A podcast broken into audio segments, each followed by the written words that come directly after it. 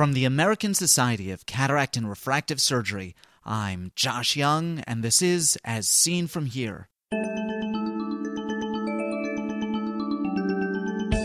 On today's podcast, is intracameral lidocaine worthwhile?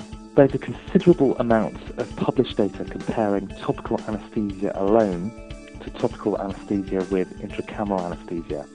And we conducted this systematic review to analyse the results of the different trials so as to help guide cataract surgeons and patients in their choice of anesthesia. First, this. In order to provide medical education free of commercial bias, as seen from here requires a financial interest disclosure before any podcast program. Dr. Ezra declares no real or apparent conflicts of interest. The Open Ophthalmology Project at openophthalmology.com is an enormous success with over 5,000 users in 57 countries. I have an announcement and a request about this open courseware ophthalmology project. First, I am happy to announce a dramatic improvement in functionality. Beginning this month, new versions of the 20 lecture optics series will be podcast. When you launch any of these new podcasts in iTunes, you'll see the word chapters appear on the menu bar. Each of the lectures has been divided by subtopic, and you can navigate directly to the subtopic of your choice by clicking on the chapters menu item.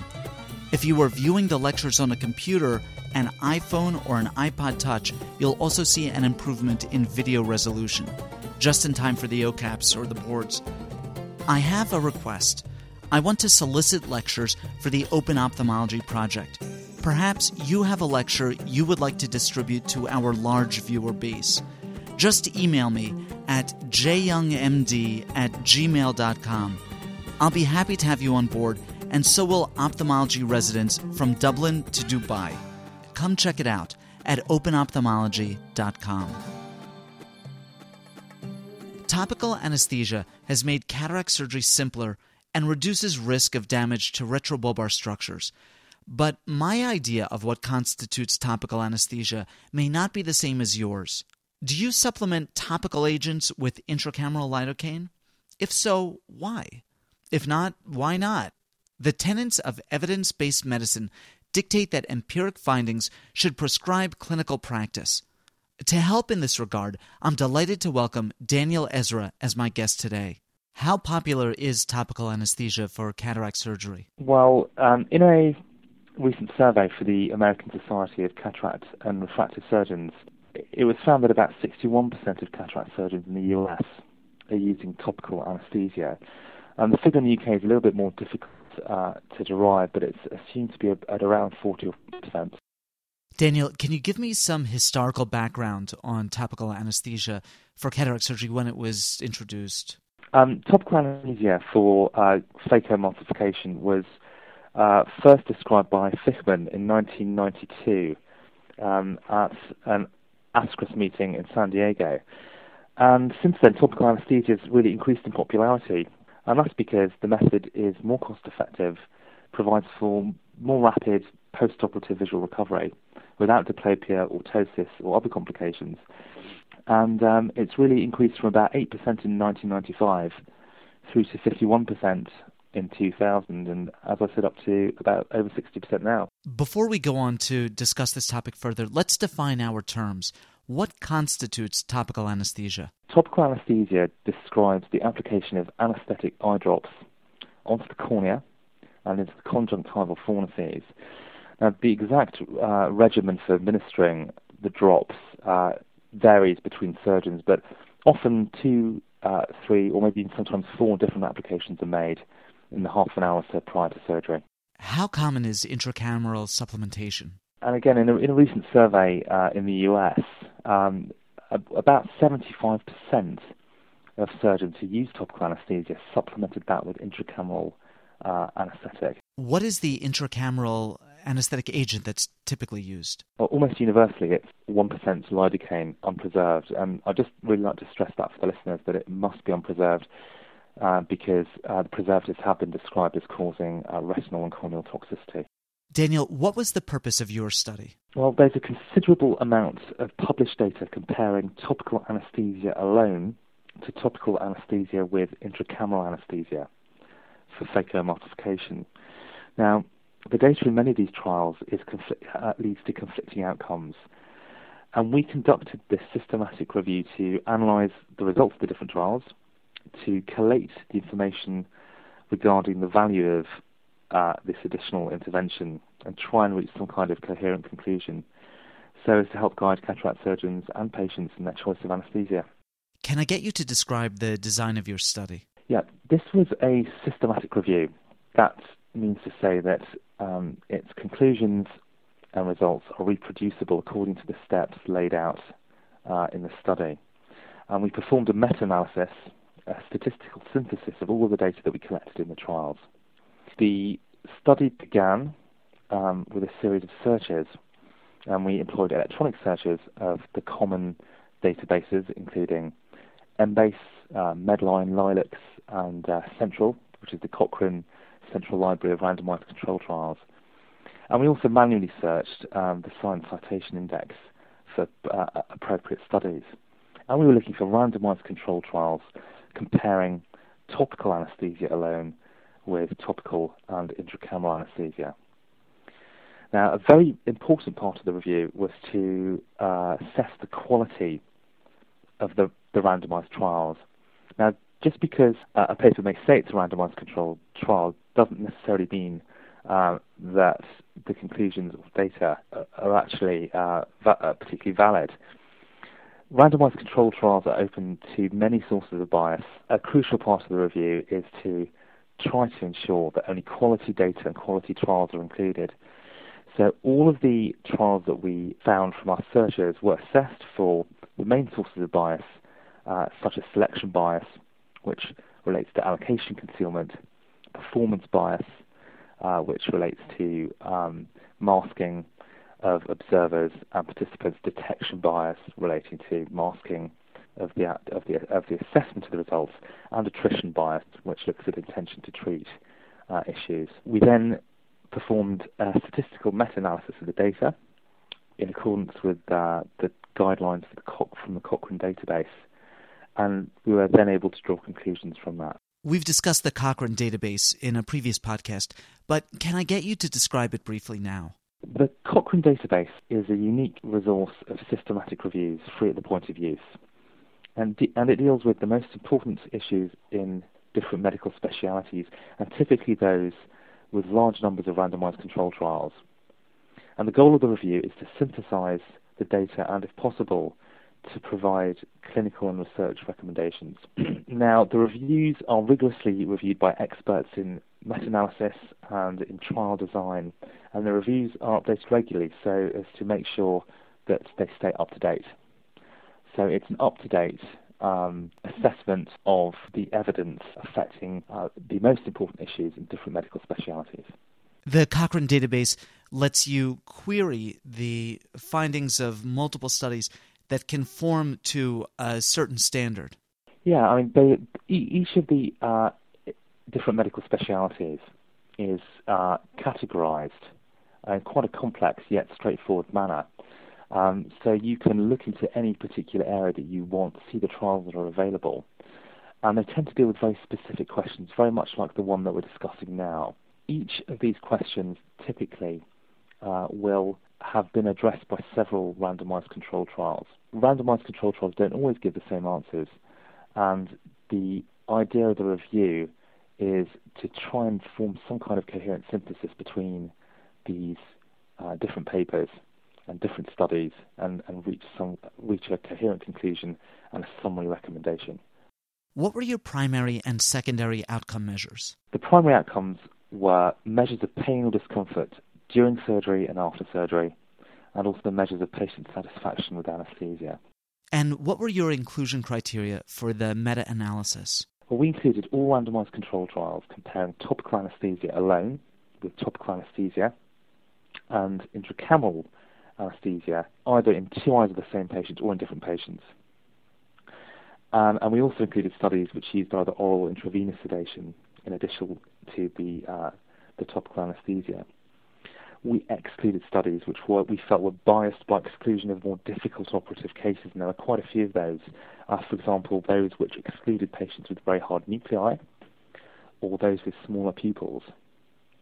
Uh, and we also excluded studies uh, assessing only patients with Fuchs endothelial dystrophy. What were your findings with regard to intraoperative discomfort? All of the trials uh, gave some measure of intraoperative dis- discomfort, and we were able to analyze this in several different ways. And we consistently found uh, that the use of supplementary intracameral uh, lidocaine uh, led to decreased intraoperative discomfort.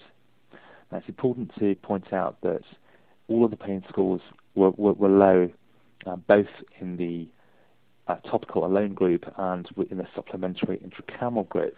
So all of the scores were low, but they were significantly lower, well, statistically significantly lower, in the group using intracameral lidocaine.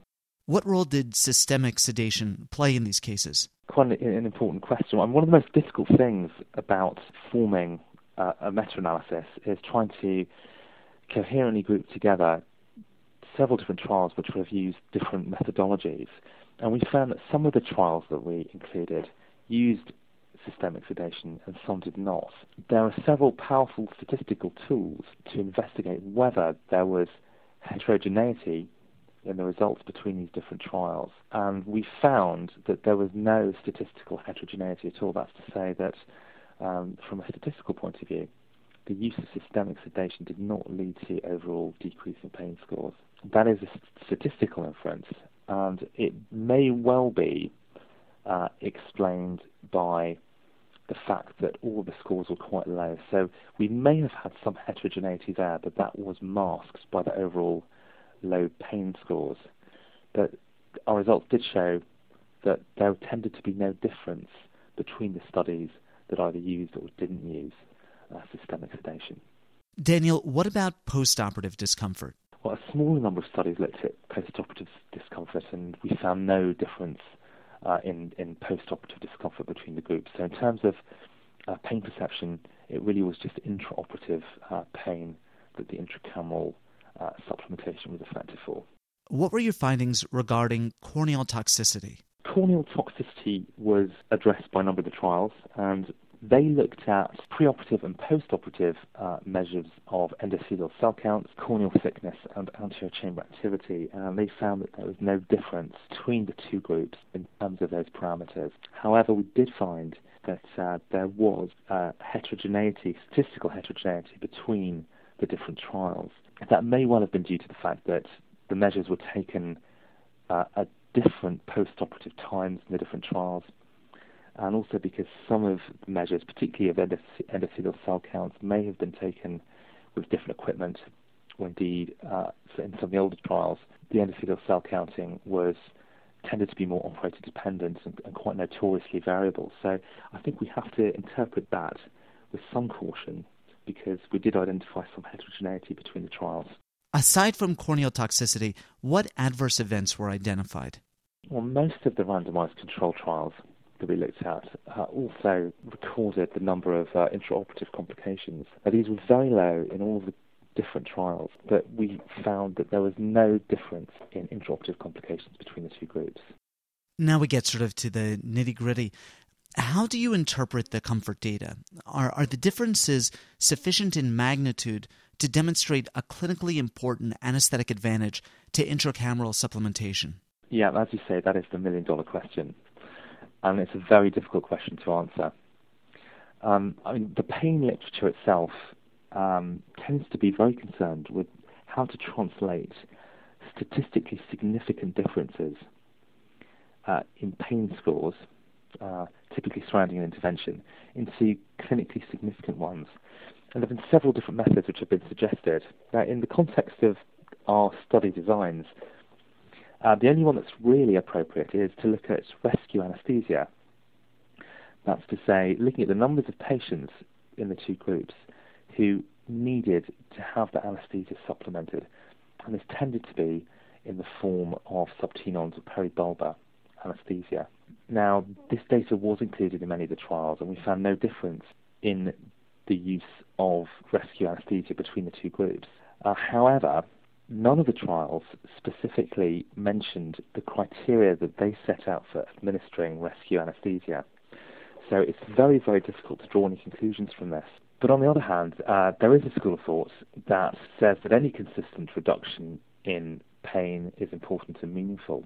And I think in, in the context of our meta-analysis, in the absence of any other measure of clinical significance, I think we have to take this consistent and statistical, statistically significant reduction that we've measured as being meaningful. But it, but it is a very difficult question to answer. So we have found a statistical difference. We have found that the pain scores are consistently lower and significantly lower in the intracameral group. But it's very, very difficult to answer whether or not that is clinically significant, um, and indeed whether simply a consistent reduction in pain itself uh, is sufficient. Daniel, based on the findings of your study, what are your recommendations for cataract surgeons? The important thing to stress here is that whilst in the course of this interview we've highlighted many of the reservations and cautions associated with the data and, the conclu- and some of the uh, conclusions we've reached, that there's still a very significant amount of data supporting the use of intracameral anesthesia uh, in reducing pain. So we would recommend that the use of intracameral unpreserved lidocaine is, is a safe and effective supplement for patients undergoing small incision phacoemulsification, and that it reduces intraoperative pain, although the effect is small. And when we talk about safety in this context, we're referring to the lack of evidence of any increased risk of intraoperative complications or corneal toxicity. So but, but again, importantly, you know, we can't be too precipitous in, in recommending this without any reservation at all, and we just have to have a little bit of caution when we're interpreting those results. But the bulk of the data does seem to support its use. Daniel, you're a Moorfields Fellow. What do the cataract surgeons at Moorfields do? Yeah, well, um, at Moorfields, I mean, in the in the UK itself, um, because of the changing uh, nature of healthcare delivery, uh, we're becoming much more cost effective and cost conscious. And that's really given us the impetus to try uh, and develop uh, topical anesthesia, rapid turnover topical anesthesia, phaco surgery. And most people at Moorfields now are using topical anesthesia, and we're also using intracameral lidocaine. It's a cheap, uh, quick, uh, and, and, effective treatment, and uh, most of the surgeons feel that, certainly in their own experience, that it reduces uh, pain. Daniel Ezra, thank you so much. Okay, all the best, Josh. Nice to speak to you. Daniel Ezra is a clinical research fellow at the Moorfields Eye Hospital in London, United Kingdom.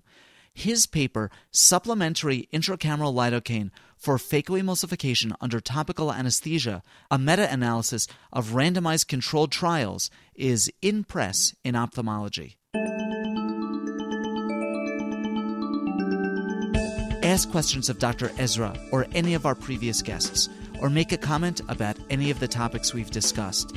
These interviews are meant to be the start of a conversation in which you participate. Call our listener response lines. In the United States, dial area code 646 808 0231. In the United Kingdom, dial 020 7558 8275 or Skype JYoungMD. Those numbers can be found on our website as seenfromhere.com. As Seen From Here is a production of the American Society of Cataract and Refractive Surgery. Be a part of the next podcast. I'm Josh Young.